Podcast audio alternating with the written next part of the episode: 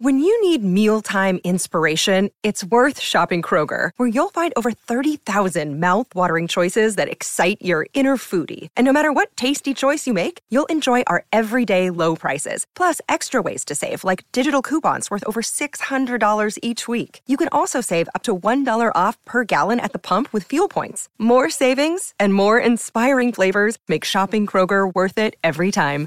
Kroger, fresh for everyone. Fuel restrictions apply. Just Romagnoli e Gennaro Mick. Ge- Già ho Just problemi. Gennaro e Mick Romagnoli. Ma ci sta. Ciao raga. Ciao. Eccoci qua. Buongiorno, Buongiorno, buonasera. buonasera, buonanotte. Buonasera. E nel caso non ci rivedessimo, eh, no, è, è Ah, venuta che male. bello, è che venuta bella male, però, È venuta bella. male, è venuta male, ma ci siamo capiti. Bentornati ai Cogito Studios per questa Grazie. piccola Grazie. follia, insomma, cogitata à trois. Lo sapevi, tu eh, sei un iniziato alla cogitata à trois, sappi che in realtà Twitch non ti permette di dire cogitata threesome. Una parola bannata, ma per- però cogitata à trois sì, Ah, ok. è che è incredibile perché ha un Sì. po' più storia nell'erotismo à trois che non threesome. È vero. Però Twitch, Twitch è molto giovane, Twitch è molto giovane, in realtà conosce solo lo slang dei giovani di oggi e quindi noi possiamo, noi che siamo dei boomer inside, possiamo usare Tutte le paroline. E quindi oggi siamo qua per chiacchierare di non sappiamo cosa, non sappiamo con quali ritmi, però sicuramente sono certo che ci saranno delle idee lanciate e che svilupperanno delle edere di pensiero. Eh, vi è piaciuta questa? Metafora bot- bot- botanica. questa- Sapete cosa vi piacerà di più? La sigla. La sigla. La sigla. La potevi fare con la chitarra tu questa stavolta. No, non dagli idee di merda, però no, no, no, no, no. Sei su Daily Cogito, il podcast di Rick Dufer. E chi non lo ascolta è cibo per gli zombie. E allora eccoci qua, eccoci qua. Giovedì 20 giugno dicevamo. Sì. No, perché questa cosa qua la, dobbiamo- la dobbiamo raccontare, dobbiamo raccontare perché è bellissima. È bellissima. Allora, io, Jenna e Mick ci accordiamo per un giorno e i messaggi vanno tutti in una direzione. Questa cogitata deve essere giovedì 10 alle 20 eh, e Gennaro non legge giovedì alle 20, ma legge il 20. No, Ah, io ti, 10. io ti scrivo, eh, Rick, purtroppo il giovedì è l'unico giorno dove io studio, non posso. Come dire, mangi carne? No. Allora facciamo un po' di pollo? No. Cioè, a, parte, a parte che io porto avanti una tesi che il pollo non è carne, cioè il pollo non è carne, il pollo è pollo, altrimenti si chiamerebbe in un altro modo, ok? Prima di tutto, anche il pesce non è carne, è pesce, ok? La è tutta colpa di Siri. È comunque, tutta se colpa di Siri, dai. E quindi è stato bellissimo perché in realtà Jenna, con io e Mick convinti di fare la live la settimana scorsa, Jenna durante un Daily Cogito in chat scrive: Ah, ma guardate che non è quel giovedì in realtà. Io ero lì, l'ho, scol- l'ho ascoltato, ho detto, Bellissimo. ma, ho detto, ma Bellissimo. ah, si è sbagliato. Bellissimo. Poi l'ho riascoltato e ho detto, no, non si è Non si è sbagliato. sbagliato. e quindi è molto bello, molto bello perché questo introduce subito l'argomento che volevo lanciare per discutere quest'oggi, che è quello del disordine creativo. In fin dei conti, Uh. noi arriviamo a questi momenti di esplosione creativa, soprattutto a causa di quello di cui perdiamo il controllo. Cioè, io in quei giorni ho perso il controllo di Gennaro. Devi sapere che io. Ho sempre il controllo di Gennaro. Lui non lo sa, ma io ho sempre il controllo di Gennaro. bene. Esatto, esatto. Gennaro parla. Ah, ah, ah, se non mi dici cose... e quindi niente, volevo subito lanciare questa cosa perché ho sentito tu che ne discutevi, anche tu ne hai discusso alcune volte su Psinel. Questa cosa è il disordine creativo che molto spesso, che è una cosa a cui io credo molto perché per chi segue Daily Cogito sa quanto il disordine sia motore stesso delle idee che emergono, però molto spesso invece viene utilizzato in modo un po' storto, cioè nel senso il disordine creativo diventa la scusa buona per non fare poi quello sforzo che serve a usare il disordine in un certo modo, perché io credo che il disordine creativo diventa creativo quando riesce a darti un metodo in mezzo a quel disordine. E quindi voi che siete dei creativi e soprattutto tu molto disordinati, volevo sentire cosa ne pensavate di questa cosa, perché ci sono anche libri che stanno emergendo su questo argomento e mi sembra uno di quegli argomenti che rischia di confondere tantissimo le idee. Ma io intanto vi faccio subito una domanda tagliente: se siete ordinati o disordinati? Dipende in cosa. Eh. Cioè, è, una domanda che ho fatto una volta su una storia di Instagram e ho trovato proprio il caos come risposta. Certo, certo, Nessuno certo. sapeva veramente rispondere, perché effettivamente non è una cosa così ovvia dire sono una persona ordinata o sono Certo, disordinata. certo. C'è chi ha parlato di caos eh, organizzato, Mhm. ok. Il caos creativo. Sì, esatto. esatto. Secondo me è sempre una questione di saper bilanciare un po' le cose. La creatività arriva da input esterni. Sì. Cioè, creatività è creare nuove cose, creare connessioni neurali, creare, cioè vuol dire avere un nuovo input e unire cose tra loro. Per cui nel disordine o nelle situazioni avverse o in tutte le cose che non vanno come devono andare, potenzialmente c'è una parte creativa, no? Perché c'è qualcosa di nuovo, di diverso. E che secondo me è stra interessante, soprattutto se prendi le persone un po' più estreme in questo, no? Prendi una persona estremamente ordinata e rischierà di essere poco creativo. Eh, prendendo lo stereotipo degli ingegneri, ok, l'idea che possa essere una, una- una- una sfera poco creativa è data dal fatto che insomma lavori all'interno di variabili che sono quelle e quindi l'input esterno diventa un po' più difficile. Ci sta, ci sta. Io sono assolutamente disordinatissimo, tranne, tranne in, alcune, in alcune cose, però eh, c'è una categoria nuova in psicologia, molto interessante. Ok. Due, due categorie nuove, le hanno chiamati promozione e prevenzione. I promozione sarebbero quelli che si lanciano sulle cose, sarebbero quelli proattivi, per intenderci, sono cose che già esistevano, già si sentivano.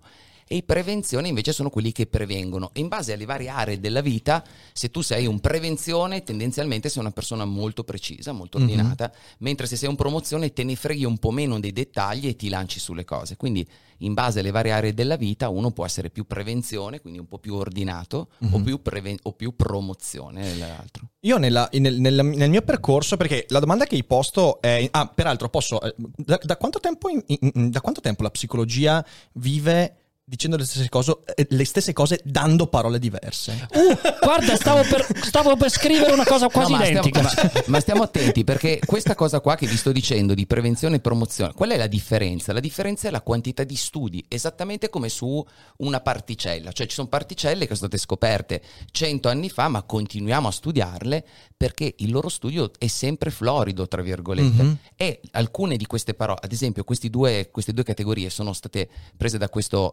Motivational Science Center di Chicago, dove uno, io quando ho letto, io ho fatto l'introduzione al libro italiano di, di questi due Sì, sì. eh, di questi due tizi che, che si occupano di questa materia. Quando mi è arrivato il, il manoscritto, chiamiamolo così, l'ho letto e ho detto: Ma questa qua è una roba che si sa da cento anni, no? Che banalità. Poi leggendolo ho visto quanto loro hanno approfondito questa cosa qui, Mhm. arrivando a creare un po' delle regole un po' più generali. Poi è chiaro che, lo sai, No, no, ma infatti no, beh, ovviamente era, era una battuta, Esatto. però, però è interessante perché ogni volta che mi imbatto in qualcosa legato alla psicologia trovo che ci siano cose che si ripetono da 50 anni con parole diverse. Poi ovviamente le parole sono Sì. strumenti per scavare un po' più a fondo. Io stavo mettendola su una, boh, una situazione leggermente diversa, cioè che eh, non è tanto le- mh, l'utilizzo delle parole, ma il fatto che tu puoi prendere da vari chiavi di lettura le cose e ritrovare lo stesso tipo di risultato. Cioè quello che è appena stato detto, per esempio prevenzione e promozione, Promozione.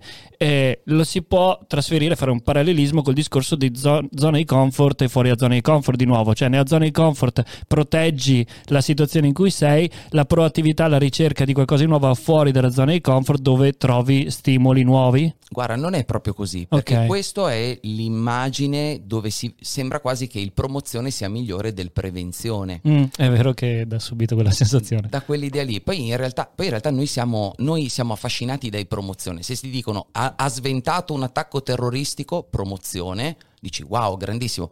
Ma se un giorno si l'ingegnere Braccobaldo ieri ha avvitato meglio la vita e l'aereo non è caduto, non lo sentirai mai dire in giro. Interessante, vero. Cioè, quindi Vabbè, sì, sì. aspetto Eh, noi, siamo- noi moralizziamo subito queste- questi aspetti, però credo che eh, pensa alla situazione che abbiamo vissuto quest'anno. Questi due sono aspetti che sono emersi molto e credo che in ognuno di noi ci sia, in realtà queste non credo che siano eh, personalità che definiscono in toto un individuo, ma abbiamo aspetti in cui siamo Mm. promozionali e aspetti in cui siamo eh, pre- pre- preve- prevenzionali. Prevenzione, sì, terri- terribile. Sembra di nuovo una categoria. Esatto. esatto, una- un'altra categoria. No, questo è un punto molto interessante sul concetto di ordine, perché tu hai posto una domanda che in realtà bisognerebbe porsi sempre quando si tratta di, di- di- di concetti così complicati. Cosa vuol dire ordine? Ora, nell'ambito della mia vita mi sono reso conto di essere sempre stato un disordinato, eh, perché, non so, ripenso alla mia adolescenza. La mia adolescenza era la disorganizzazione più sfrenata. Facevo un sacco di sport, per- perdendo per strada allenamenti perché facevo quell'altra cosa. Mm. All'università ancora peggio, per esempio, eh, io non so, gli appunti dell'università io li perdevo una volta alla settimana, cioè finivano in luoghi incredibili e dopo sei mesi ritrovavo gli appunti su Hegel in cucina che spuntavano da qualche antro cavernoso che non sapevo neanche che fosse lì in casa. E poi a un certo punto però mi sono accorto di un aspetto che in realtà ero ordinato in ambiti di cui non ero assolutamente consapevole e eh, ho fatto un lavoro lungo di trasferimento di quella tendenza all'ordine nelle cose che in realtà mi serviva che fossero ordinate. Per esempio, oggi io nel lavoro, nell'organizzazione, visto tutto quello che faccio, ho bisogno di avere un'agenda molto molto organizzata. E alcuni mi dicono, anche, quelli che mi conoscevano prima, dicono, ma cazzo, cioè è cambiato molto il tuo modo di, di approcciare. E dico, in realtà no, ho semplicemente preso quello che già facevo in ambiti però spontanei e l'ho trasferito in ambiti in cui mi sono forzato a diventare ordinato lì. E, e quindi in realtà io credo che tutti noi, perché cosa vuoi? La mente è una macchina che rielabora e dà ordine alla realtà. I simboli, il linguaggio, Mm. sono modi con cui noi cerchiamo di incasellare le esperienze e incasellarle significa dare loro un ordine. Il problema secondo me è che molto spesso non siamo consapevoli del dove lo facciamo e ci troviamo ad essere disordinati, non so, nella gestione della casa, nella gestione abbiamo appena fatto, non so se l'avete visto, però eh, insomma è venuto abbastanza bene il roasting delle scrivanie. Visto, Eh, ok, visto. è un video in cui abbiamo detto alla gente mandateci le vostre scrivanie e noi facciamo la recensione della nostra scrivania. Bellissima idea. E lì in realtà ci sono tantissimi aspetti in cui le persone sono disordinate, eh, ma ho anche ricevuto delle mail, le stesse persone mi dicono, ah, mi sono accorto che in realtà io sono ordinato in aspetti Mm, che mm. non mi servono. E quindi la mente è sempre un tentativo di dare ordine alle cose, solo che spesso mettiamo ordine alle cose che non ci servono.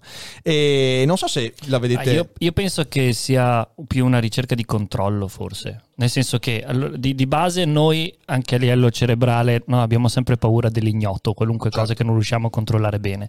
Quindi ordine significa metodo, significa riuscire a controllare un po' le situazioni. Io, stesso discorso tuo, nel senso che eh, nel tempo mi sono reso conto semplicemente che iniziavo a verticalizzare certe situazioni, certi cluster di certi momenti e tentavo di organizzare quelli, eh, mh, insomma, in qualche modo, in modo da ottimizzare i processi, eccetera. Però poi nell'insieme sono estremamente caotico. Mhm. Eh, non ritengo però di essere disordinato. Anzi, se io vado a guardare nell'insieme, non so, prendo un anno mio, Sì. eh, e questo l'ho, l'ho detto anche sul video di YouTube, quello sulla creatività, ehm, io parlo alla fine di slow multitasking, no? che è questo concetto dove eh, se si prende i più grandi da Darwin, Einstein e tanti altri, Feynman e così via, si è visto, c'era questa bellissima ricerca che diceva che delle, de- delle più grandi menti, adesso la metto un po' becera, però delle più grandi menti ehm, si è visto che nelle prime 100 pubblicazioni che facevano, i primi, eh, la- le prime 100 pubblicazioni trattavano 42 argomenti diversi di media. E, e questa cosa io l'apprezzo tantissimo, significa è, è irrilevante quanto tu sia organizzato o no nella vita perché tu puoi esserlo nelle singole cose, però il fatto di continuare ad essere proattivo, a cambiare, a cercare cose nuove, quindi a ogni giorno avere una vita nuova, ti svegli, adesso faccio questo, faccio quello e ti lanci, esternamente a livello sociale viene vista come una cosa disorganizzata. In verità tu puoi essere estremamente organizzato in questo senso qua, no? Certo. Si tratta ovviamente un po' di controllare le esagerazioni e di sapersi bilanciare, perché alla fine è quello il punto. Però secondo me l'ordine per assurdo, eh, cioè se dovessi fare l'equazione, ordine uguale ordine più caos. Cioè, Certo, nel senso, certo, anche se non ha certo. senso l'equazione, no? Certo, cioè eh, l'incuriosirsi, eh, l'avvicinarsi alle cose perché sento la spinta, che però poi non puoi isolare dal momento in cui prendi e dici ok, cos'è che ho raccolto? Esatto, cioè, sì. è il momento in cui fai, cerchi anche di far, eh, di far sviluppare gli stimoli che, hai, che hai ricevuto. La nostra attività psichica, intesa come mente, non come attività psichica, quindi neurologica, neuronale, è caos assoluto. Se qualcuno si mette lì e scrive parola per parola ciò che gli viene in mente, parola per parola lo scopre da sé. In un secondo scopre che, ok, sto seguendo Daily Cogito, ma quanto è interessante questo, ma cosa devo mangiare dopo? E poi, ah, ma Certo. ho fatto la lavatrice, ah no, aspetta, sto seguendo Daily Cogito. La nostra mente fa costantemente così. Quindi la cosa paradossale è che emerge da un ordine incredibile, perché il nostro sistema neuronale ha un ordine pazzesco, quasi eh, diciamo paragonabile a, a un computer, no? 0-1, cioè che quindi ha un movimento del genere, ma ciò che emerge è caos che in realtà poi ricrea un altro ordine. Cioè, esatto, quindi... esatto. Sai, in questo, in questo ehm, c'è la teoria, eh, una, una, fra le mille teorie che cercano di spiegare filosoficamente, usando anche la scienza, la natura della coscienza, c'è la teoria dell'emergentismo, ok? Che è la teoria in cui bene o male mi ritrovo di più, perché quella che, sì, infatti ne abbiamo anche già parlato, cioè l'idea che alla fine il nostro cervello è esattamente lo stesso, lo stesso cervello che troviamo in un cugino primate, ma anche in realtà strutturalmente anche in tanti altri animali molto più distanti da noi. Però per complessificazione si è innestata una sorta di funzione che è una funzione di controllo secondario, cioè la coscienza sarebbe il controllo secondario rispetto a quel procedimento eh, totalmente caotico che è quella anche di produzione di sinapsi, ma anche quella del ricordo. Pensate, eh, pensate a tutto il discorso che adesso anche negli Stati Uniti c'è, eh, che sta mettendo in crisi eh, nell'ambito processuale la testimonianza oculare, ok? Mm-hmm. ormai le neuroscienze che sono entrate anche in quell'ambito dimostrano che era sbagliata la nostra idea secondo cui quando ricordi qualcosa è come se tu avessi eh, alle giostre presente il braccio che, poi, che prende ah, il peluche? Sì, ok, sì. ecco, per, per, decenni noi abbiamo pensato che fosse così, ci fosse l'informazione archiviata e un braccio, ok, che va e prende sì, e ricorda e te lo porta. In realtà, quando noi ricordiamo, eh, stiamo eh, sviluppando un, un, letteralmente un processo sinaptico, quindi una, un impulso elettrico che cerca di ripercorrere lo stesso percorso che abbiamo fatto quando abbiamo fatto quell'esperienza. Solo che è impossibile, cioè perché proprio è probabilisticamente anche. impossibile. Mm. Uno perché perdi sinapsi, mm. due perché sono troppe strade e quindi in realtà tu ti ricordi una cosa rossa quando era blu, ti ricordi una faccia maschile invece era femminile e tutte queste cose qua che insomma sono, sono interessantissime. Più il problema e... di innestare memoria nel momento in cui fai la domanda. Ah, ovviamente, ovviamente, ovviamente, quindi anche sì. l'informazione del momento è un casino, quindi quella caoticità c'è. Io credo che essere coscienti significa rendersi conto di questo meccanismo in qualche modo, perché rendersi conto di quel meccanismo non contraddice l'inevitabile materialità del procedimento. Eh, ma significa avere un processo di controllo successivo che ti permette di dire ah, sta succedendo questa cosa. Quella che chiamia- noi chiamiamo metacognizione, quella mm-hmm. roba lì strana. Mm. Quindi ok, vedo. No, tra l'altro, spaziamo una lancia al fatto che siamo così vicini a Padova, dove Cesare Musati negli anni 30 scrive un trattato proprio sulla testimonianza oculare, molto prima di un'altra famosissima psicologa che si chiama Elizabeth Loftus, che praticamente eh, eh, dimostra scientificamente, c'è un TED molto bello, lui già aveva distrutto la testimonianza oculare in tribunale. Cesare Musati, tipo 1930, tipo, quindi... Pazzesco. Cavolo, sempre a Padova. Abbiamo Sartori adesso nella neuro, nel neuroforense sempre. Sì, che vorrei tantissimo ha, conoscere tra l'altro. Anche lui ha fatto un... Eh, ma ci possiamo fare un pensiero. Ah. Lui, ha fatto, lui ha fatto una macchina della verità pazzesca, questo Sartori, dove praticamente ti vede un'area del cervello che si può attivare solo se tu hai visto davvero quella scena. Ah, pazzesco. Quindi ti faccio vedere le foto di un omicidio e quell'area si accende solo se tu eri davvero in quella casa, se non c'eri... Mamma mia. Vabbè, fantastico. Ah, prossimo episodio, via. Vedi, caos creativo, caos creativo. Beh, io una cosa che collego su questo discorso qua è la ricerca del pattern invece, cioè che noi nel caos più completo un modo di ordinare è mm, il cervello che va alla ricerca di un pattern, quindi se non ne trova non viene neanche stimolato, ma nel momento in cui tu unisci le cose tra loro riesci a organizzare un qualcosa. Infatti anche il fatto di continuare a avere input, viaggiare, eccetera, mm, la settimana scorsa ero sull'Etna e il fatto di far venire fuori un video sull'Etna, se ci pensi da un punto di vista di estremo caos, cioè l'abbiamo visto eruttare, abbiamo detto andiamo a vederlo, da lì a capire che cos'è che può essere un punto di unione su tutto quello che è il percorso che faccio io su YouTube, eccetera, eccetera, ti dà, inizia a dare un senso completamente diverso a quello che stai facendo. Ed è una cosa che a me piace da morire, cioè il fatto di che la creatività non significa andare a caso eh, di input, no? Cioè non significa prendere fare solo cose a caso, significa prendere, portare tutto sul tavolo, non buttare via niente dal tavolo e poi da tutto quello che hai iniziare a ricercare quei pattern, quella cosa che unisce certo. le cose certo. tra loro. Tra l'altro io, piccolo aneddoto, con eh, lo studio, noi avevamo la, ogni martedì facevamo le riunioni creative.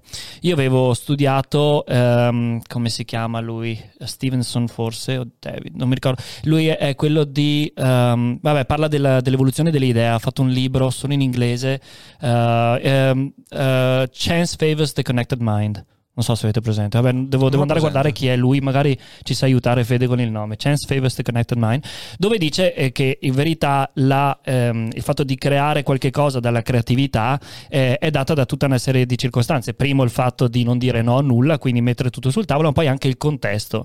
Per cui noi eh, prendevamo e quello che facevamo era andare al bar. Cioè io avevo lo studio, quindi i sei ragazzi che appartenevano alla parte creativa, la mattina del martedì alle 9 li portavo al bar molto difficile, cioè pensate alla gente, ma lavorate, noi clienti, scusa, siamo al bar e così via. Però noi portavamo ogni volta, e qui c'è la parte ordinata, portavamo ogni volta quattro eh, progetti su cui dovevamo lavorare. Passavamo la prima mezz'ora, tre quarti d'ora a eh, fare la colazione sparando cazzate di ogni tipo, senza pensare al lavoro in nessun modo. Dopodiché iniziavamo a mettere il primo progetto sul tavolo. Tutto questo era estremamente eh, metodico, nel senso che tu all'inizio quello che fai è fare in modo che le persone si sentano a loro agio in una situazione dove possono sparare quello che vogliono, perché altrimenti anche tra colleghi, soprattutto tra colleghi, c'è il aspetta, magari dico la stupidata. Dopodiché, quando andava il primo progetto sul tavolo, lì c'era una cosa interessantissima che accadeva. Se le persone sono a loro agio, ognuno con la propria chiave di lettura sulla vita ti sparava un qualche cosa che era ra- relazionato a quel tipo di persona, quello che è più eh, per la storia, quell'altro che è più per l'arte, quello che spara completamente a caso e quindi vuoi che ogni tanto esca Certo. con le sue cavolate. E alla fine mettevi insieme tutto, la difficoltà era trovare i giusti caratteri, nel senso perché poi se no trovi anche quello che ti dice no, secondo me non è bella idea, no, quello non si dice, no, non si dice mai. Poi, quando una serie di cose erano sul tavolo, la responsabile creativa metteva i paletti e diceva: boh, il cliente ora però vuole questo. Tac, tac, tac. Prendevamo tutto e iniziavamo a inserirlo all'interno di quello che erano le regole del gioco. Certo. Io questo sistema qua lo consiglio a chiunque perché ogni singola volta tornavamo in studio con gli altri che ci prendevano in giro e dicevano vabbè non avete fatto niente e noi che arrivavamo con un mare di idee veramente st- stratosferiche. Ed è essenzialmente ciò che si fa nel nuovo modo di fare brainstorming, come cioè, mentre prima è un Mhm. brainstorming, Sì, sì, brainstorming a tutti gli effetti questo sì. Poi a un certo punto alcuni hanno iniziato a notare che se si fa brainstorming io mi sento uno scemo ai tuoi occhi e quindi allora è meglio che il brainstorming me lo faccia da solo a casa e poi anonimamente Mm, sì, sì, sì, sì, è vero, è vero, è- è vero, è vero, è vero. È il mostrare dietro le quinte. Peraltro, questo è un brain streaming. Questo. no, a parte, a, parte, a, parte, a parte questa, a parte le battute, però questo è un procedimento importante eh, perché in realtà eh, ricalca molto da vicino anche quello che secondo me è il rapporto fra quella che è la, la- la- diciamo così, l'estro di un individuo. Tutti noi ci portiamo dietro una Weltanschauung, un modo di intendere i problemi e via dicendo, che poi si scontra con due elementi fondamentali, anzi un elemento che si chiama la realtà. La realtà per noi però è duplice. Da un lato c'è la realtà delle esperienze, cioè posso convincermi che questo tavolo è eh, etereo perché la distanza fra le, partici- fra le particelle è un incommensurabile abisso, però se sbatto la faccia sul tavolo mi faccio male. La seconda realtà è quella dell'altrui esistenza e quindi mi scontro con il fatto che anche gli altri hanno una Weltanschauung che è molto concreta, molto reale, magari a volte più solida, a volte meno solida, con cui però devo relazionarmi. Ecco, Quell'aspetto che tu hai detto, Gennaro, cioè convincersi che invece il brainstorming o streaming devo farmelo per i cazzi miei, perché nessuno deve vedere il procedimento che c'è dietro, è un errore devastante. Ma infatti, ma infatti è devastante farlo solo così, cioè se lo fai Eh sì. solo così non funziona. Poi dopo Sì. quelle idee vanno tirate fuori in gruppo. Sì, sì, sì. Esatto, infatti Però questo tu- libro parla di quello, cioè Eh, sì. Connected Mind e fa la simulazione poi delle connessioni neurali, poi delle città in grande, fa il gioco Certo. del grande e piccolo e dice alla fine, e siccome la creatività è per definizione qualcosa che arriva con degli input nuovi, tu puoi portare i tuoi input per qualcun altro e diventa interessante per quel qualcun altro avere qualcosa di nuovo. Per te sono cose che il tuo cervello ha già elaborato. A sua volta l'altra persona inserisce qualcos'altro ed è l'unione tra queste cose che crea qualcosa di nuovo. Assolutamente sì, assolutamente sì. Però è ancora più importante far vedere quel procedimento creativo, eh, cioè il processo che ci porta. Perché quello che mi è piaciuto è il fatto che, eh, tipo, sono tutti inutili. Eh, io, eh, quando in tempi pre-pandemici, ma eh, ritorneremo a farlo, eh, spero molto in, in fretta, io eh, scrittura creativa. Ho un esercizio Ah. che io è uno di quelli che utilizzo di più eh, e si chiama, si chiama racconto collettivo a catena, ok? Cioè. eh, la faccio breve. Eh, tutti quanti partono in gruppo. Io faccio tanti esercizi di scrittura collettiva perché Ok. quando tu scrivi insieme agli altri rompi tutti i pregiudizi sulla tua scrittura ed è incredibile. E allora cosa succe- succede? Tutti quanti scrivono un, eh, un racconto di una riga, quindi un mini racconto proprio minimale.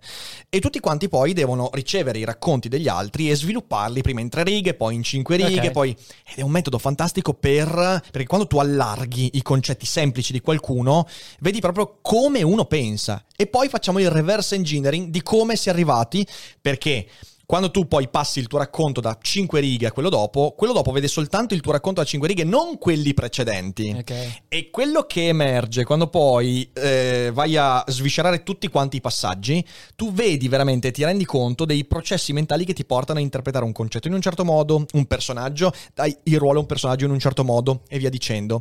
E, e- e lì è proprio l'idea di- de- della nudità intellettuale. Tu sei, tu, tu hai manifestato ciò che sta più, diciamo così, intimamente alla base del modo con cui racconti, del modo in cui costruisci.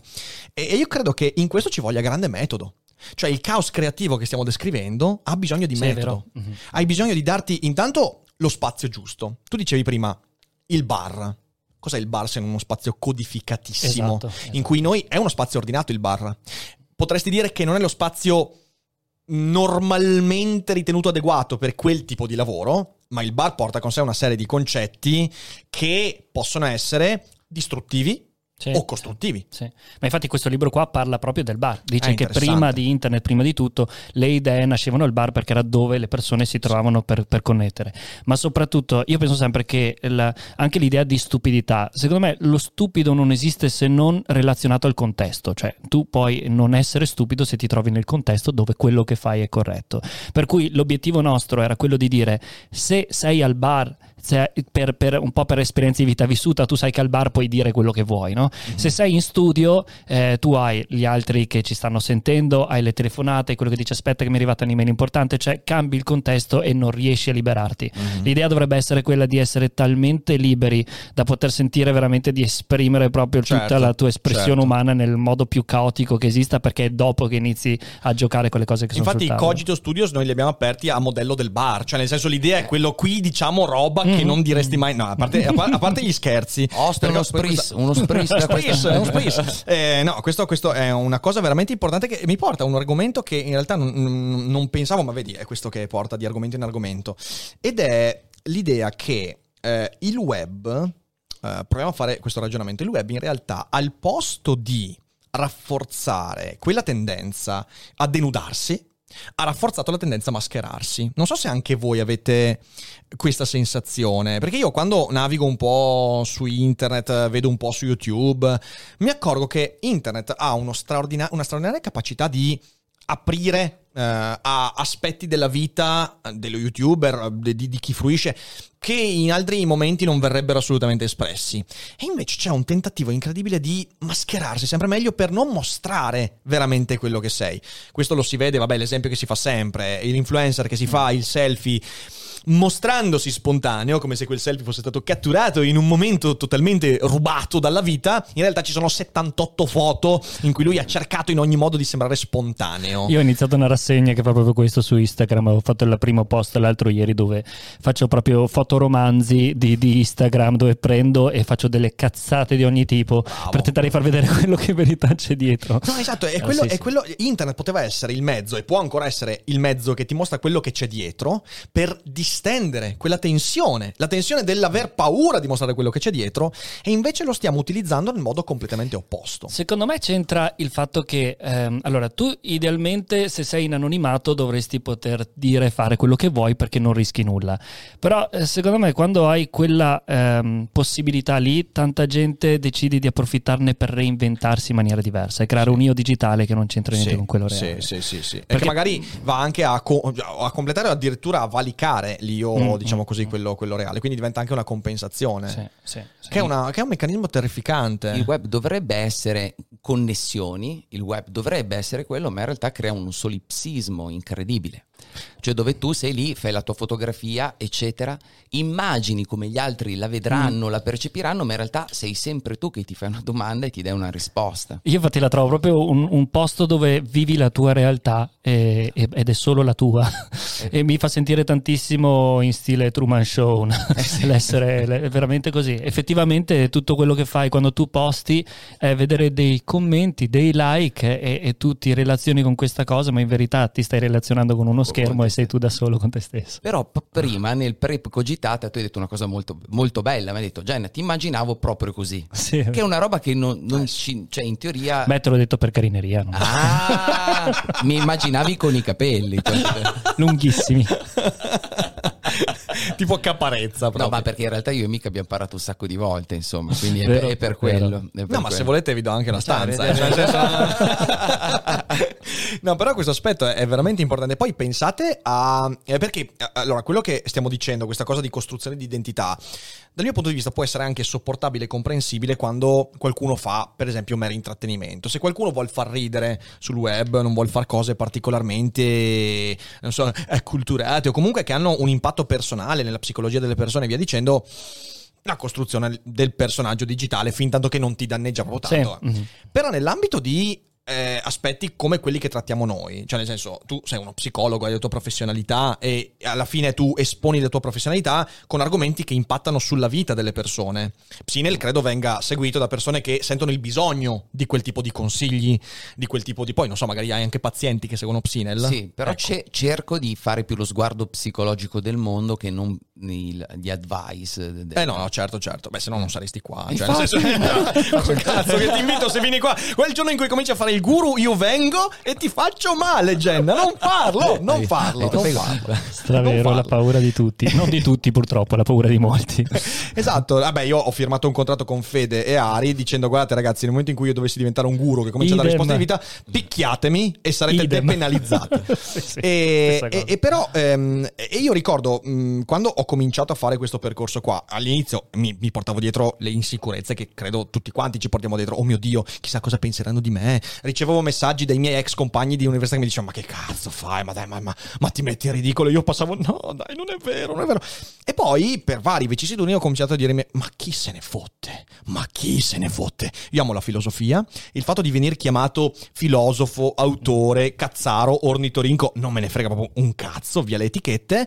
E alla fine io cerco di mostrare e, e fare le live, per esempio, questa mi ha, mi ha aperto un mondo, perché alla fine quando sono in live ho scoperto di fottermene altamente di quello che gli altri pensano di me. È stata una liberazione incredibile, perché io posso permettermi, ovviamente mantenendo ben separate l'ambito pubblico e privato, però io quando ho un utente, una persona che mi segue da tempo, che mi dice, ah guarda, eh, sei proprio come si vede in video, per me io sono contentissimo, perché significa che quello che faccio qua, bene o male, non è una roba che dici, oddio, devo mostrarmi in un certo modo, e se penseranno il contrario significa che sarà un fallimento terrificante. No, ma se fai così tiene botta fino a un certo Fino a punto, un certo poi non- punto, non fino a-. Ed è l'infallibilismo quello lì, cioè nel senso l'idea di, di farsi, di mostrarsi come infallibili, invincibili. Cioè la- la- il detto berlusconiano sono invincibile, eh, è- non muore con Berlusconi. Qu- Quando è che muore? No, no, vabbè, questo è un altro. Però non, non- non se ne va con, con- con Berlusconi. Eh, in realtà eh, ha contagiato tutta quanta la società. E io trovo che vivere con quel eh, pensiero lì sia è un incubo, ragazzi. Sì, ma, ma io personalmente penso che se, se- Cioè, intanto dovrebbe essere una questione di volersi bene il fatto di fare una qualunque professione tentando di portarsi dietro se stessi nel modo Mamma più mia, completo sì, possibile. È una libertà assoluta, è una cosa che ahimè è anche un po' rara, per cui quando lo fai eh, eh, potenzialmente ti porti a casa anche un risultato. Poi vai a guardare, forse ne abbiamo parlato in un'altra cogitata, non mi ricordo. Vai a guardare i comici. Io guardavo molto i comici. eh, su Masterclass c'era, non mi ricordo chi, che diceva guardate i comici per capire un po' come funziona la paura del palco. Per esempio, anche con te forse ne abbiamo Sì. parlato di questa cosa. Perché? Perché il comico dice io salgo sul palco e quello che devo fare è me stesso. Certo, Cioè, certo. non devo fare niente. Certo. Quindi in quel, in quel senso lì, eh, io per esempio il mio approccio al canale YouTube è stato così, io dico faccio lo scemo, mi non mi viene difficile, però in verità anche eh, le battute che vengono fuori nei miei video e così via, sono io che lascio la telecamera accesa e prima quando editavo io e ora con, con Giovanni, mio videomaker, gli dico, cioè tienila, e lui lo sa, non ha neanche avuto bisogno di me che glielo dicessi, però tieni, tieni quelle parti là, perché sono pura verità, Certo. perché abbassi qualunque sensazione di perfezionismo o cose del genere, così anch'io non devo andare alla ricerca poi di perfezionare quel lato lì, anzi io credo che sia proprio la- l'aspetto umano dovrebbe essere sempre quello che esce, tanto che io ora sto rompendo le balle anche molto alle aziende, soprattutto alle istituzioni, le banche che vogliono fare comunicazione, io alla fine faccio quello, no? cioè, eh, parlo di comunicazione, La- eh, eh, i, i video corporate, eh, i, le- i video aziendali, le, le musichette musichette. fatte bene, No, no. cioè non, non- non ce la si fa più proprio. E, e la cosa bella è che da, mh, ultimamente sentendo un po' di, di questi personaggi, grazie per assurdo a questo periodo qua hanno iniziato a dirlo non funzionano più quei video non funziona più quello eh beh perché l'aspetto umano ora sta facendo un po' più forza no? Certo. per cui ora per assurdo se tu sei anche una banca non hai più la scusa che solo le start-up hanno quel modo giovanile di parlare ti devi mettere anche tu a fare quelle cose lì Sì, perché sì, altrimenti sei, eh, sei un po' fantasma cioè non, Sì, non sì, passa sì. niente no? Beh, questa è anche una delle tracce della crisi dell'advertise classico. Sì, cioè nel esatto, senso, esatto. Ma perché la gente è più edotta, cioè nel senso la gente capisce molto di più Esatto, messaggi. è una- sofisticata, questa è una sì. cosa incredibile. La gente è diventata più intelligente rispetto a certi messaggi più sofisticata, Sì. riesce a vedere di più. Questo forse è uno dei benefici di internet. Io eh, provo a porvi questa domanda qua perché eh, ovviamente dal momento che online finisce solo, solo una parte, noi non siamo fra quegli streamer che tipo dormono in live, ragazzi. Un giorno lo faremo, un giorno lo faremo. Eh, ho, ho visto delle scene di, di streamer che stanno 30 giorni in live dormendo, mangiando, facendo tutto che poi sbroccavano in un modo incredibile. Dico, ma te credo, cazzo, ma te credo che... eh?" Vabbè, non siamo di quei tipi. Quindi noi, bene o male, dobbiamo scegliere anche cose da mostrare e cose da non Mm. mostrare. Tipo io non mostro quando depilo i pazzi, è una cosa che mi piace tanto, la mia gatta io la depilo ogni tanto, la, fa- la faccio girare nuda perché sto scherzando, sto scherzando, Io sto tentando di scherzando. capire veramente no, quella- sto scherzando. ceretta, no, perché si può Faccio non la depilare. i pazzi. eh. No, no, sto scherzando.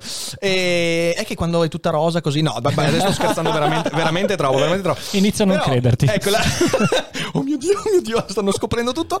E una cosa che credo sia importante chiedersi è cosa nascondi? Cioè, cosa, cosa nascondi dalla vita pubblica, dalla vita... Ma soprattutto perché lo nascondi?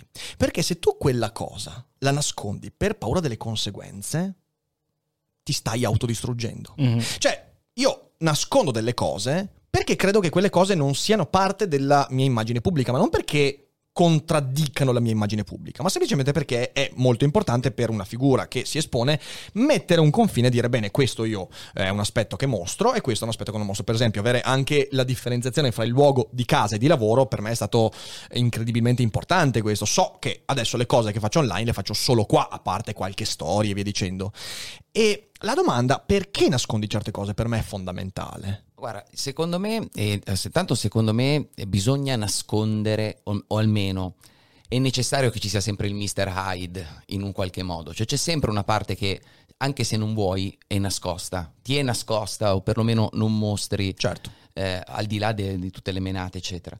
Però l'aspetto più importante è che, come state dicendo giustamente, se voi andate e, e fate sempre, cercate sempre di parlare, tipo qualche giorno fa un utente mi scrive, guarda, ho iniziato a leggere come tu mi, mi hai detto, effettivamente parlo meglio, però mi succede che all'inizio, quando leggo un po' di pagine, visto che diceva di avere la terza media questo quest'uomo, diceva, dopo un po' di tempo, all'inizio quando leggo poi non riesco più a parlare. Perché? Ok. E ho detto, guarda, guarda, una ipotesi che mi viene in mente è che in realtà tu prendi un libro scritto molto bene, poi eh, lo ricopi, senza farlo apposta, lo copi, lo imiti e poi non riesci più a proseguire magari con quei tempi linguistici complessi del libro. E quindi ho detto, e cosa faccio? Ho detto, sbaglia. Perché per carità di Dio ci sta che dobbiamo parlare bene, ma se ogni tanto una persona sbaglia, eh, cioè c'è una eh, ortorossia, così si dice, orteressi- nel- nello sport si dice essere ortoressici quando si è... Ortoressici, sì, mi sa che, che, che bella parola. Sì, anche per me. boh, ma L'ho, l'ho sentita, no, io l'ho sentita la parola, mi sembra sia riferita a Sì. quella, ma potrei dire Ok. una cazzata. Andrea Biasci mi sa che lo, lo- lo dice Può spesso, che è essere, stato è una, bella, ospite. è una bella parola, grazie Andrea Biasci. Quindi questa cosa di essere perfetti in realtà genera costantemente dei problemi. Un esempio, se la gente che, che ci sta guardando non ci crede, immagini di raccontare la propria colazione togliendo tutte le vocali. O togliendo una lettera. Se tu togli una lettera, tutte, prima te la faccio raccontare, poi provi a raccontarla senza quella lettera, non riesci più a parlare perché perdi la spontaneità. Mm. E questa, che cos'è la spontaneità? E qua di nuovo. E no? qua, questa, questa è una bella, questa è una bella. Perché la spontaneità, è se- essendo che siamo sempre più pubblici, è sempre più costruita in questo senso. Cioè, che, che cazzo è la spontaneità? E perché. ehm, anche qua ci sarebbe un, cap- un capitolo devastante questo che hai aperto. Mm. Cioè, sappi che hai fatto del male a, a- a tutti quanti. No, hai fatto del bene in realtà. Perché il tema della spontaneità. Ora, noi sappiamo, per quello che dicevamo prima, che tutta la nostra personalità è costruita sul tentativo da parte di una facoltà emergente, questa cosa che chiamiamo coscienza, di riconoscere i procedimenti che stanno alla base. Tu non puoi decidere liberamente i processi alla base, ma puoi decidere di starci attento. E quindi la prossima volta che li vedi in atto, eh. da questo punto di vista la spontaneità è sempre costruita. Cioè nel senso, non puoi veramente Mm. essere spontaneo. Mm. Cioè non puoi veramente, perché essere spontaneo Sei significherebbe sempre un filtro. disattivare Sì. quel filtro. Sì. Eh, ma infatti quando tu sei in una situazione, cioè come queste che, no, tra amici, quando stai particolarmente bene nel famoso stato di flow, chiamiamolo come diavolo No, vogliamo. amici, io sono il terzo incomodo, ve lo ricordo. Cioè, am- ami- amici e poi mi fate sentire il terzo incomodo. quando sei tra amici e anche un po' bevuto, no, dico, entri in uno stato di flow che è, è questo tipo di spontaneità. Cioè la spontaneità sarebbe, è- la spontaneità può essere sia completamente naturale quando è, è guidata da ciò che tu hai appreso prima di avere la capacità metacognitiva, ma può essere anche eh, studiata, nel senso se prendo la chitarra, mi metto a suonare, posso suonare tranquillamente con una certa spontaneità perché suono da quando ho 15 anni. Mm. Eh, Sì, forse il, fatto di eh, fare rendere i filtri parte integrante di te in maniera che sia mh, spontaneo utilizzare il filtro di per sé, forse. Sì, sì, Cioè- diciamo come un gesto che non hai mai fatto, impari a farlo, dopo un po' di tempo che lo hai fatto talmente tante volte che a un certo punto diventa parte di te, al punto tale che come sappiamo diventa una rete neurale nuova, Mm. nuova, più veloce, innervata, che all'inizio non ha la glia, poi piano piano si crea la Esatto, mielina, sì, sì. cioè che è come se qualcosa che prima non c'era si crea, ma si crea proprio biologicamente. sì, sì, sì, sì, sì. Sai, da Ah. questo punto di vista eh, provo, provo a lanciare questo, questo spunto che è anche un po' una provocazione. Sapete, ne- nell'ambito, cioè questa è una cosa di cui si discute da millenni in realtà, in modi diversi, però per un sacco di tempo, e ancora oggi succede, anche filosofi, eh, ma anche letterati, mi viene in mente Aldous Huxley eh, o Schopenhauer, si sono convinti che in realtà, eh, visto quello che dicevo, cioè la, la spontaneità, è inevitabilmente qualcosa di costruito. Siamo sempre fasulli in quello che facciamo, anche quando cerchiamo di essere il più spontanei possibili, siamo sempre fasulli perché c'è sempre sto filtro che ci fa stare attenti alle conseguenze. Allora, cos'è che sono convinti certi? Che in realtà bisogna spegnere quel filtro. E lì arriva tutto il pensiero psichedelico, e ho fatto la citazione di Aldous Huxley, che insomma ha scritto Le porte della percezione, che è un testo straordinario, e che ha dato vita a una tradizione incredibile, da Carlos Castaneda alla Beat Generation, in cui la gente si è convinta di dire, ok, noi siamo rotti, in realtà noi siamo sbagliati, siamo rotti perché abbiamo questa roba qua, che tutti consideriamo l'apice della nostra evoluzione, e quindi la capacità cognitiva di capire il procedimento invece è una cazzata. E cos'è che devi fare? Drogarti. Ecco, ci, ci di- dissociamo da questa cosa qua. Però in realtà c'è una lunga, lunga e ampia tradizione di gente che dice: Oh, eh, siamo tanto fieri della nostra coscienza. Ma in realtà la coscienza è un virus. È un virus che ci impedisce di essere invece molto più simili a quegli animali che hai tu amato così tanto in quel video che hai fatto. E che in realtà eh, non ce l'hanno quel filtro lì. E che infatti non si chiedono mai. Cosa voglio fare da grande? e, e- e io capisco, eh, anche perché mi sono molto interessato a questa, a questa parte del pensiero filosofico. Io adoro la Beat Generation, adoro il fatto che Ginsberg scrivesse poesie sotto l'effetto degli acidi più incredibili. O William Burroughs, sapete la storia del pasto nudo di William Burroughs? No, bellissimo. però poi devo tornare a quello che hai detto, vai. Sì, sì, sì, no, vi racconto solo questo perché è divertente. William Burroughs eh, fece un viaggio, lui era pagato da Harvard per eh, provare su di sé gli effetti dell'LSD6, Eh, quindi veniva pagato dall'università per capire gli effetti di questo allucinogeno. di Grandi questo- ricerche. Grandi ricerche. E sono tirati fuori i libri. Il pasto nudo, in realtà, è emerso dai suoi appunti degli effetti eh, di queste sostanze. Lui venne trovato per caso, quasi per caso, in una catapecchia nel deserto a Tangeri, quindi in Africa, eh, da Ginsberg, che fece un viaggio in cerca di lui che era sparito e lo trovarono dentro questa catapecchia completamente nudo, fermo in un angolo così a fissare, con fogli sparsi ovunque per terra, in mezzo alla merda e alla polvere, e da quei fogli nacque il pasto nudo. Tanto per disordine creativo, che è il pasto nudo, che è un romanzo straordinario, nasce da lì. Eh, ecco, questo per dire quanto in realtà è feconda l'idea di spegnere quella facoltà. Com'è che la vedete voi? È difficile perché volevo anche collegarmi con prima. Vai, vai, vai. Eh, oh, disordine creativo. Sì, Collegati allora con riparto, prima riparto da prima, poi non, non- riuscirò mai a tornare qua, ma ci proviamo. Allora, no, perché mi è partito un, un- un embolo, no? E, e la, la spontaneità, secondo me c'è la differenza intanto tra ehm, un aspetto estremamente naturale, cioè proprio di, di- di noi come, come animali, Mm. e poi una spontaneità, mi viene da dire sociale, non so se ha senso quello che dico, provo, provo a strutturarla. Cioè, eh, se noi parliamo di di droghe, di acidi, eccetera, anche di vino, cioè, lì andiamo a rompere qualunque filtro e le cose escono veramente molto più a livello dire, Viscerale, viscerale, no? sì, sì, sì. Eh, soprattutto appunto con cose tipo LSD, eccetera, lì proprio voli per e, e non hai più, non, non senti neanche più te stesso, quindi ti lanci in ogni dove. Ma ehm, questa eh, non so se eh, allora prendiamo invece il fatto di essere consapevoli ehm, di eh, se stessi e avere una spontaneità ehm, riuscendo a comprendere bene i propri filtri e farli, a farli eh, molto propri. Noi siamo degli individui diversi l'uno dall'altro proprio eh, in base anche a questi filtri e a come decidiamo di, di- di recepire la natura. no? A me mm, l'altro ieri ero mm, con, con dei macachi, ok, e la differenza tra un animale e l'altro era data da eh, delle condizioni dei filtri molto forti avuti da una, un- delle esperienze di vita vissuta.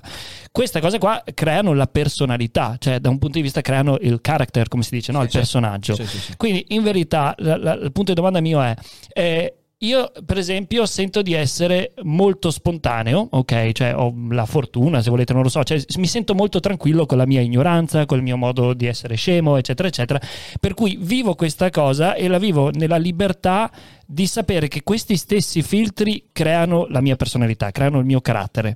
Se io invece penso a un me stesso sotto acido o me stesso in una situazione molto più naturale, quello è ancora un altro me. Ok. Cioè, è perché è il me senza filtri. E per assurdo potrei anche pensare che potenzialmente potrei essere più uguale a un altro essere umano che attraverso questi filtri. Non so se, se è troppo confuso quello che sto No, no, è dicendo. molto- è molto no, chiaro Gennaro sta me. dicendo che è troppo confuso quello che sto dicendo e c'ha pure ragione. Per me è molto chiaro quello che ci stanno, ci stanno gasando nel frattempo. Sì, ma Fede, Fede, ha Fede, comprato questa, il fumo. questa è stata veramente tosta. Cosa erano tre in un colpo? Tre in un colpo. Eh, ok. Fede l'ha fatto per tentare di salvarci da questo mio... Ciao Jenna, mi sa che continuiamo io e Mick qua. Eh.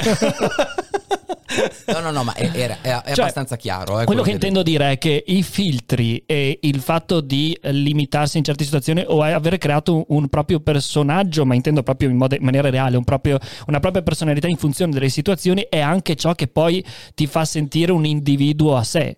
Perché, perché la vera risposta è che tu sei tutto, non sei limitato a quella personalità. In teoria tu sei totipotente, no? Cioè per Mm, dire, mm, mm. potresti diventare Ma Totti- qualsiasi- Totti quello ligure, no, non quello- non quello ligure, no, no, no, ok, ok, Totti no. quello no scherzo, ok, esatto. Ok. Ecco, se, se Ci non è sta, che non sapevo il tasto. sì. Cosa vuoi prendere, prendere possesso? dicevamo, dicevamo spegnimento No, nel dei senso che, che tu in realtà sei inesplorato, sei, inesplo- sei una landa inesplorata. Bellissima sta cosa. Mm. Cioè, e quindi ogni volta che tu ti sperimenti, come per dire, ma se prendessi quel. Non fatelo, ma se prendessi quell'acido, faccio la ayahuasca e quant'altro, non è che scopro un me stesso che è diverso da me, che speriamo. Perché sicuramente c'è quel pezzettino in più. Per quanto noi siamo identici, nel senso, quando io chiudo gli occhi sono lo stesso bambino di 14 anni che, che ha imparato a suonare la chitarra, c'è questa sensazione di continuità che resta, tra l'altro, anche se prendo una botta in testa divento amnesico, nonostante io non sappia più dire come mi chiamo, chi sono, eccetera, ho questa sensazione. Nonostante questo c'è sempre una- un'espansione. Però la nostra mente, per motivi di teniamo tutto a bada, fa in modo di farti sentire sempre identico. Ma se una persona ti incontra dopo due settimane, Sì, sì, sì, capisce che sei già un po' cambiato. Ecco, Questo è un aspetto veramente in- interessante perché credo, e vedi che tutto poi si ricollega a quello che dicevi tu all'inizio, la paura dell'ignoto.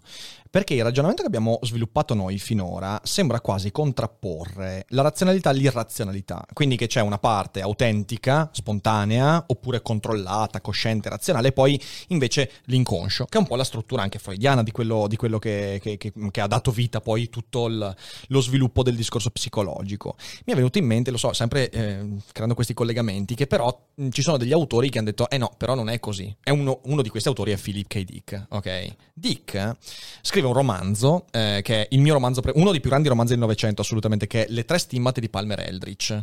Ora non voglio spendere parole nella trama, vi consiglio di leggerlo perché è un, un romanzo che ti apre un mondo, però è un romanzo che ha ispirato film come Matrix, ha ispirato un sacco di roba incredibile. E alla base di quel romanzo c'è un pensiero che è, secondo me, la base dell'angoscia esistenziale. Noi viviamo nella convinzione culturale che se io sono Y e trovo un non Y, ci contrapponiamo. E se io nego il non y, si torna all'y. Ok, quindi la doppia negazione aristotelica. Philip K. Dick dice, attenzione, in realtà questo è un presupposto. Perché se io sono y e trovo un non y e nego non y, in realtà sto scavando nella tana del bianconiglio. Cioè arriverò a, re- a livelli di realtà in cui non c'è più l'autentico, cioè non c'è la sintesi hegeliana della realtà in cui tu hai A, non A e poi oh, si arriva alla sintesi che mette tutti d'accordo. Col cazzo. In realtà se tu fai quell'atto come appunto volevano i vari Schopenhauer oppure Aldous Huxley, se tu cominci a negare quell'aspetto della realtà, tu stai semplicemente entrando in livelli di realtà che sono autentici o fasulli, esattamente come tutti quelli che avevi alle spalle. E quindi dietro la maschera c'è un'altra maschera, un'altra maschera, un'altra maschera, un'altra maschera. E, e quella è la radice dell'angoscia. Cioè noi abbiamo costruito la logica aristotelica per aggrapparci a un ordine che ci fa sentire al sicuro. Mm. E però quando tu scavi dentro la tua personalità, che sia attraverso un brainstorming, adesso è diventato brain, brainstronzi, dai brainstronzi, questo è un brainstronzi, che sia attraverso un brainstronzi, che sia attraverso l'ayahuasca, che sia attraverso la ricerca psicologica o la letteratura, la scrittura creativa, tu entri in contatto con un'infinita possibilità di personalità, pensieri, ricordi, immaginazione, che in realtà non sono in un rapporto logico con quelle precedenti. E questa è la cosa più angosciante del mondo, perché ti rendi conto che non c'è il fondo. Cioè noi siamo letteralmente pozzi senza fondo, mm. ma nel modo più chiaro possibile. Credo che tu, nel tuo ambito, insomma, eh, soprattutto di, di studio con pazienti, l'abbia vissuta questa cosa. Eh, ed è una meraviglia, è una meraviglia vedere una persona che magari Tipo, vi faccio un esempio sì. strano clinico. Esempio sì. strano clinico. Tanti anni fa arriva un ragazzino nel mio, nel mio studio, me lo porta la mamma. Eh, molto antipatico, difficilissimo da trattare, aveva problemi a scuola, eccetera, eccetera. Lo, riesco ad aiutarlo. Poi rive- dopo tre anni mi richiama la mamma: Guarda, che ha ancora bisogno di te. Era ancora un ragazzino un po' più grande, ma arriva questo ragazzo che aveva capito di essere omosessuale. Ragazzi, okay. voi non avete idea cioè questo qua è diventato un, è diventato un genio simpaticissimo, cioè l'idea per dire come questo scavare dentro di sé nel cercare di capire la sua eh, sessualità l'ha condotto ad una personalità che non c'entrava niente con la precedente. Con quella di prima, sì, sì. Prima era questo ragazzo un po' antipatico, goffo, è entrato invece questo ragazzo tutto, ovviamente, no? con, delle, con, delle, movenze omosessuali, ma meraviglioso, cioè è sbocciato, senza che io facessi niente, nel senso, è sbocciato da solo. Questa è una è una banalità, lo so, perché uno dice, eh, bravo, eh, ma così fa. Ma in realtà queste piccole banalità, secondo me, ti dimostrano quanto e sei infinito. E noi invece da adulti, tra virgolette, lo capiamo attraverso il caos creativo, la creazione, il superamento dei nostri limiti, eh, l'affrontare il fatto che la, re- la nostra vita è continua improvvisazione. Ah sì, certo. Cioè, e, e mm. la gente che entra nel, in quello stato di ansia da prestazione, sempre tornando a questo perfezionismo della nostra società, ci arriva proprio perché continua a cercare di, di fare il contrario. Mm-hmm. Cioè, continui, cioè, continua a cercare di, di, non mostrare questo aspetto caotico dentro di sé e, e, e lo frena. Un po' come se tu scendessi a piedi da una discesa che è piena di ghiaccio e invece hai paura, talmente paura di scivolare che ti, ti, ti, ti irrigidisci e caschi. Se invece dici ok, facciamo un gioco, il primo che arriva giù sci- eh, sci- sciando, ecco, il primo che riesce a lasciarsi andare in questo modo qua riesce a andare. Non so dove stavo andando, ma credo di esserci arrivato. no, molto figa. A me viene in mente una, un video di Kungerstat, dillo tu che lo sai dire bene, Kungerstat, Kungers, il, famoso canale YouTube. Kurzgesagt. Ah, sì, quella roba lì. Eh, io come sempre sono molto bravo con le parole. E, ehm, no, lì ehm, una cosa che mi ha fatto pensare tantissimo era il discorso della, della loneliness, no? cioè della, della solitudine, che è data per lo più dal fatto che più tu fai una ricerca interiore, più eh, ti espandi in questo senso qua e più ti trovi potenzialmente distante dalle altre persone. Allo stesso tempo poi noi eh, cioè, se andiamo a guardare indietro agli albori, eh, gruppi da 50 a 150 persone, come dice Harari, e, e il, il il più grande male di tutti è l'essere messo in disparte, l'essere Certo. lasciato solo. No?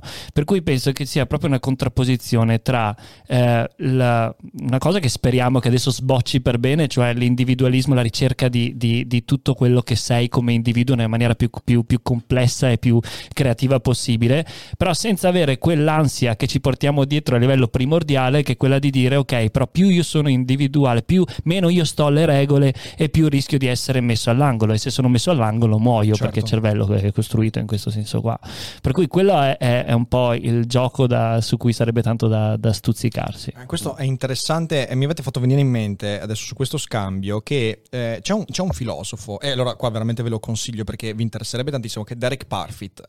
Parfit è un filosofo Scriviamo. che eh, fu, è, diciamo così, uno veramente dei grandi geni della filosofia contemporanea, è morto qualche anno fa, e ovviamente mai cagato in Italia, non se lo studia nessuno, eh, a me è capitato di leggerlo in inglese eh, perché ho sentito un paio di conferenze anche di altri che ne parlavano, ho detto, oddio, qua, qua c'è qualcosa. Parfit, partendo proprio dal presupposto che io dicevo prima, cioè noi eh, abbiamo costruito un, un ordine della realtà sulla base di una logica che è quella aristotelica, in cui A eh, non ha, si eh, implementano e poi si arriva alla sintesi, via dicendo che è una cosa molto confortevole.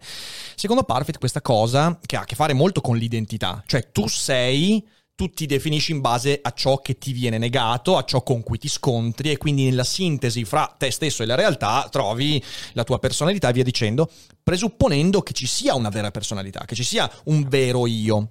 E questo ha dato, cioè, la tradizione che, che- che ha sviluppato questa idea ha creato tutta- tutto, tutto l'ordine culturale occidentale, credo. Non esiste nulla che...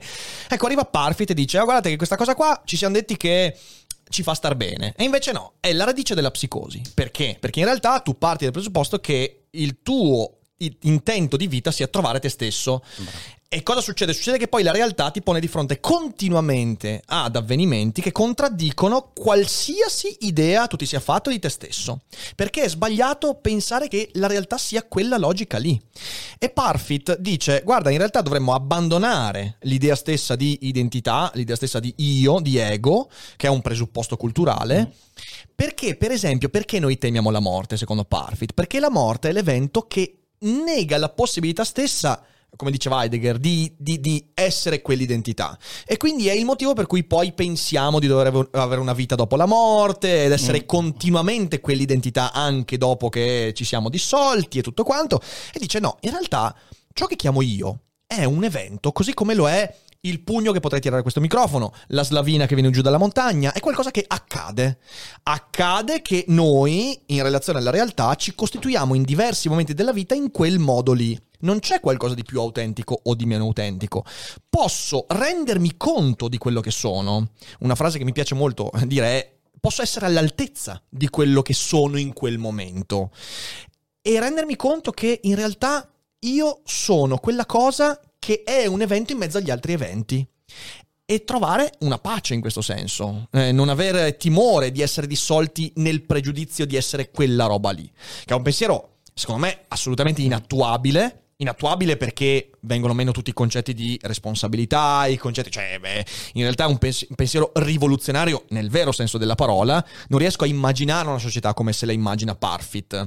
Però capisco che dietro a Parfit c'è un'idea che è la stessa che dicevo di Philip K. Dick. Guarda che ci sei tu, poi ci sei non tu, e poi c'è non non tu, e poi non non non tu, e non non non tu, e, non- e sono tutti veri. Guarda, tu- guarda, tutta questa roba qui, tra l'altro come hai fatto la cogitata su Jung, Mhm. eccetera. Jung in un qualche modo c'era già arrivato. Cioè Mhm. lo stesso Jung dice, guarda, l'io non esiste. Poi eh, gli orientali c'erano già arrivati molto Mm. tempo prima, l'inesistenza del sé. Sì, e ma gli orientali sono distanti. Sì, Cioè, certo. lascia perdere, dai, realtà. e quindi sto scherzando, sto scherzando. non facciamo il meme come... No, No, tipo no, striscia. Gennaro! ecco, sei, Aiuto, stato, no! sei stato gasato. Che stavo dicendo una cosa interessante. No, comunque questa cosa del non sé, del non sé o del non io, cioè il fatto che quello, la cosa che ha appena detto Riccardo, ragazzi, è psicoterapia pura, perché in realtà, eh, anche quando hai fatto la puntata sul linguaggio che non costruisce la realtà, ma è la realtà che influenza il linguaggio, questa cosa qui è stata capita da poco tempo, perché tutte le seghe mentali sull'interpretazione del tuo simbolo, di come funziona, Mm, eccetera, mm. sono andate invece nella direzione del dire che se parli male, pensi male, Mm, no?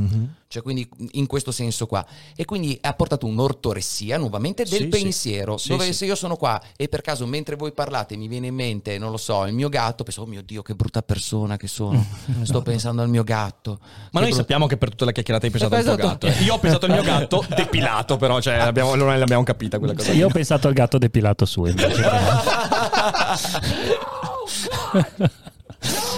Però, e questa cosa qua, rendendola proprio sul- sulla praticità, eh, a me, allora io sono sempre appassionato di quelli che sono i primi incontri, i rapporti, cioè proprio quando due persone si incontrano, il primo appuntamento, cose del genere. E soprattutto tutta la fatica che facciamo come esseri umani nel sapere di rischiare l'imbarazzo, che è la figura di merda dietro l'angolo, eccetera, eccetera. E questa cosa del non io a me ha sempre aiutato molto, nel senso che nel momento in cui abbracci il fatto che eh, prendendola di nuovo orientale, il fatto che sei il tutto, no? cioè che l'ego è come quasi se fosse un'emozione, ok?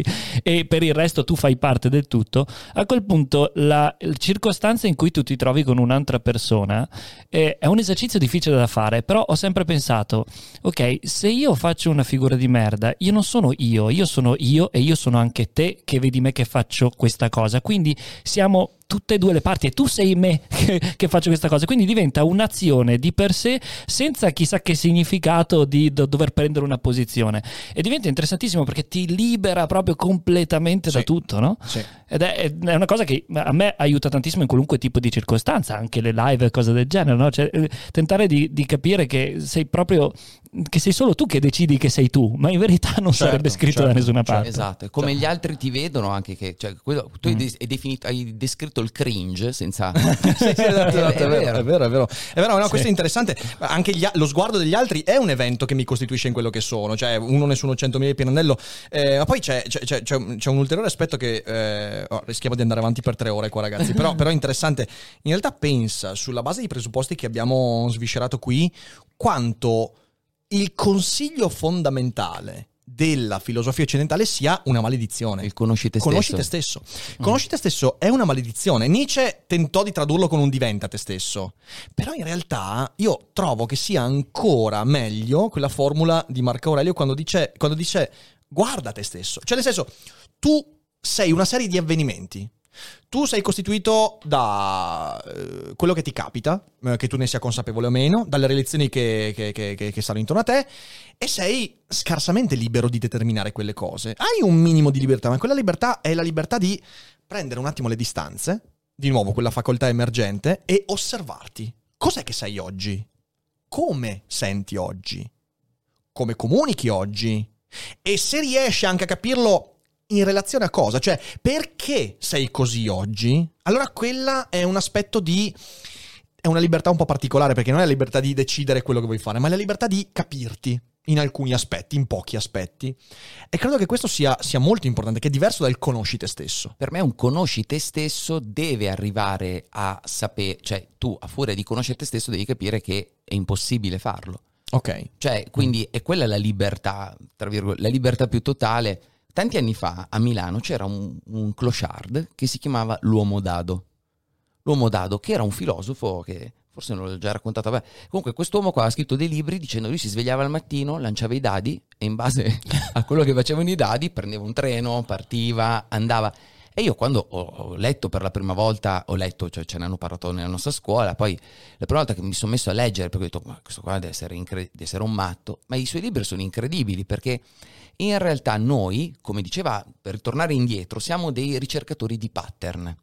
Pertanto non potremo mai davvero conoscerci, perché ogni volta che ce- cerchiamo di conoscerci siamo viziati dalle categorie, bla bla bla, i pattern, il tentativo di cercare pattern e quant'altro. Però questo non ci deve mai, secondo me, no- farci desistere dal fatto di cercare di conoscere. Certo. Certo. Magari non noi stessi, perché questo no- il problema è che noi stessi non esiste. Cioè, Sì, no, il, problema, il problema è che a un certo Mm, punto mm, mm. credo di aver fermato, la- di essere arrivato a- al punto zero. Cioè di aver trovato quello che cercavo. E que- quella secondo me che poi è la, la radice del- de- de- de- del- della nevrosi. Perché tu decidi di essere quella roba Sì, lì sì, esatto. e poi Ma succedono incastrato 18 ti cose. sì. Eh, sì, no, ma succedono 18 cose che ti contraddicono. E il mondo ti dice, "Mm, ok, ero non sei quella roba lì. E tu dici, no, io l'avevo deciso, maledetto bastardo. E diventi nevrotico e poi prendi un fucile, vai al PAM e fai secchi tutti. No, cioè nel senso... E questo è lo, lo realtà è- iato, lo iato di Lacan, no? Cioè quando dice che tu non potrai mai raggiungere quella cosa lì perché altrimenti uccideresti il desiderio che è questo motore che ci deve, deve sempre costantemente rendersi conto che non puoi mai arrivare a quel punto. E quindi sì, Sì, però la, però Lacan poteva No, scriverla un po' meglio. sta dammi roba. non Due capisce- coglioni non così. si capisce una sega. Ah, Jacques! Esatto. Ah, Jacques! Ma chi ti ha insegnato a scrivere, cazzo? Comunque a me aiuta tantissimo a pensare ehm, sul discorso di te stesso o non te stesso. Eh, non lo so da quanto che la penso così, però eh, mi immagino sempre un albero, ok? L'albero è l'universo, facciamo finta, ok? Con Sì, tutte sì. Le, le- le- le sue sfaccettature, eccetera.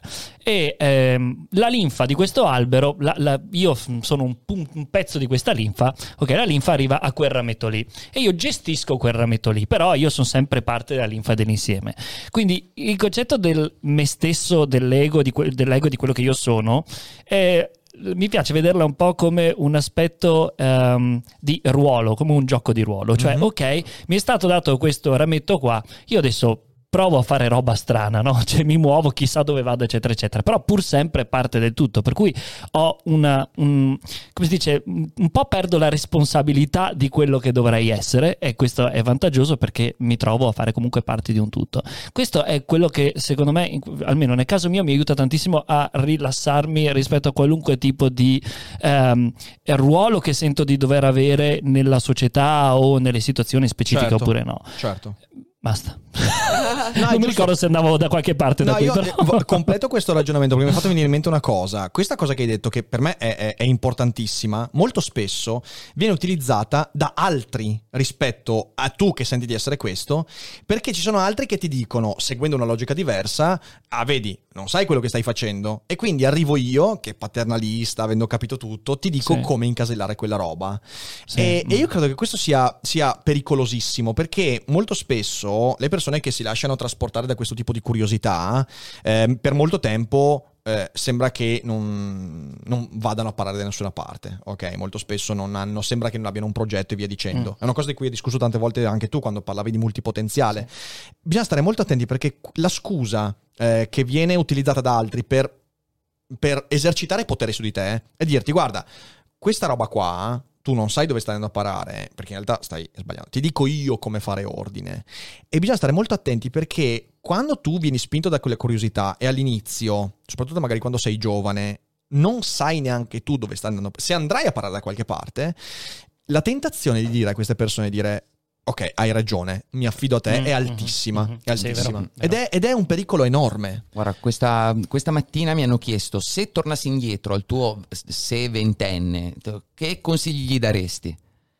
Di fare gli stessi sbagli che hai fatto. Esatto, esatto. Sì, sì, assolutamente, assolutamente. Perché avrebbe distrutto tu- tutto se io avessi detto guarda farei lo psicologo, sarei No, no, anche... esatto. cioè, Pacca sulla spalla no, io, e basta. No, no, no, io, io, io, io, eh, tirerei un cazzotto in faccia al me stesso di vent'anni, però mascherandomi, cioè non facendogli sapere che ero io. Anche cioè, me- voglio togliere la soddisfazione di rompergli il naso, cioè nel senso, quello, quello sì, quello sì. Però poi senza, senza, senza dirgli scappo, scappo, eh, pam, e via.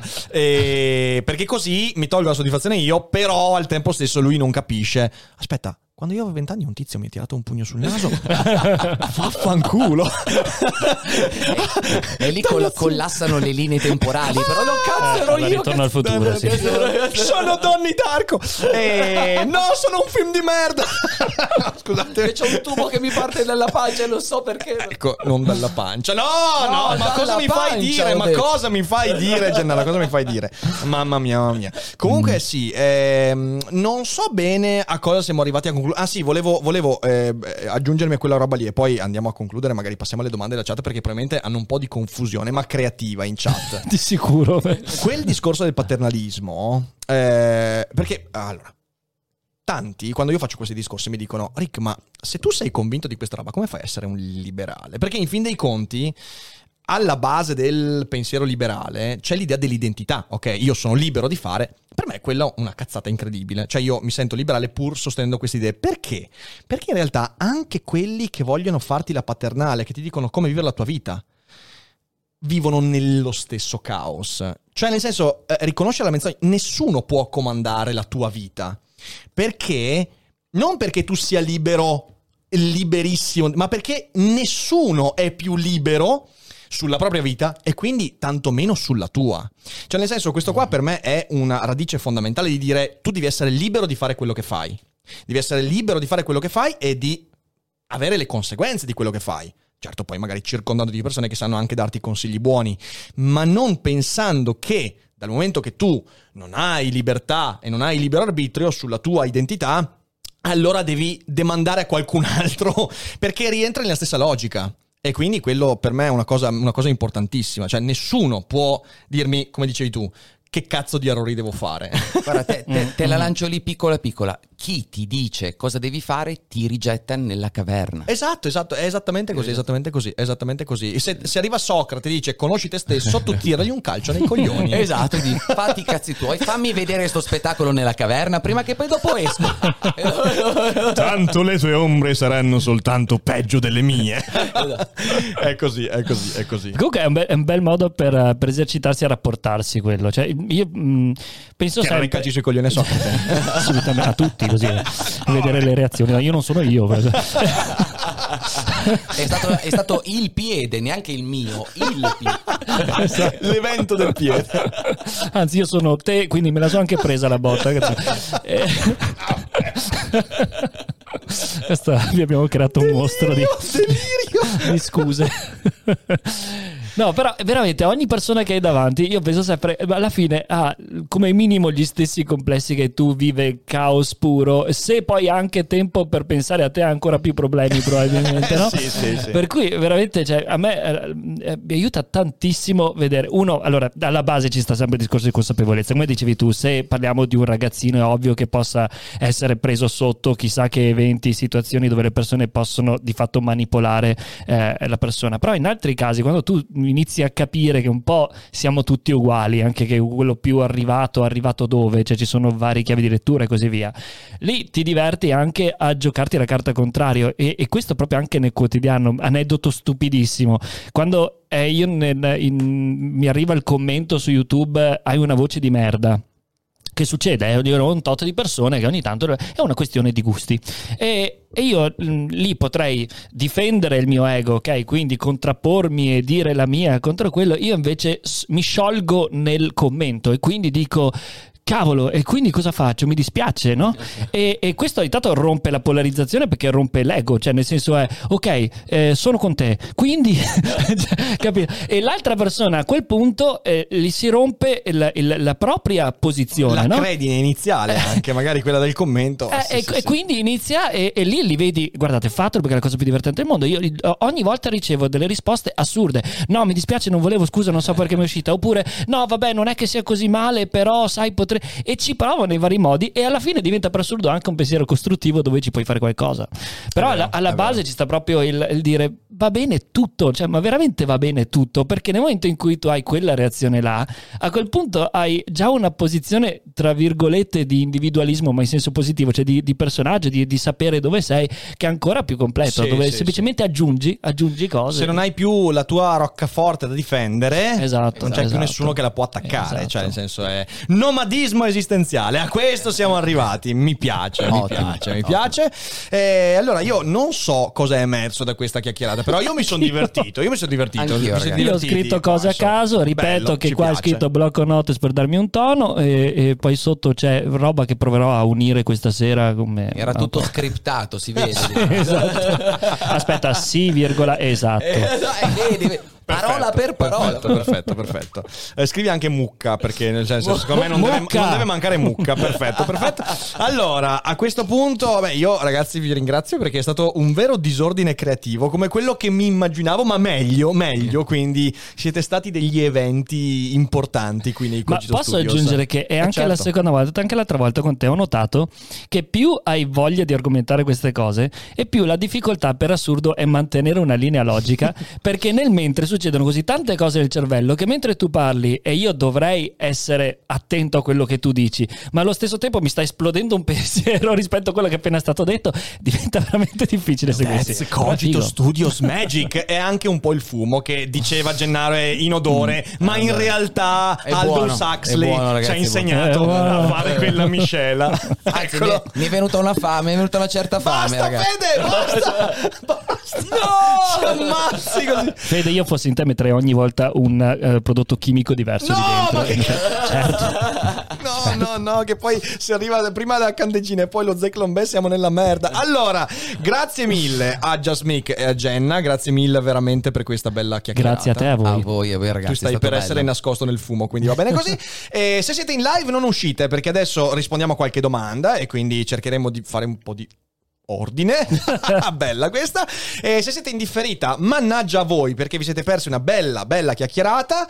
Però io credo che insomma non sarà certo. È stata la prima, ma non, non sarà certo l'ultima. Ah, no. Ok. E certo, la prossima volta saremo diversi, eh, saremo co- cose e eventi diversi, ma verrà fuori sempre lo stesso casino. Quindi grazie mille a tutti, condividete la puntata, sotto trovate i link per i canali di Gennaro, anche il nuovo canale YouTube e ovviamente quello di Mick e ovviamente non dimenticate che non è tutto noia ciò, Ciò che, che pensa.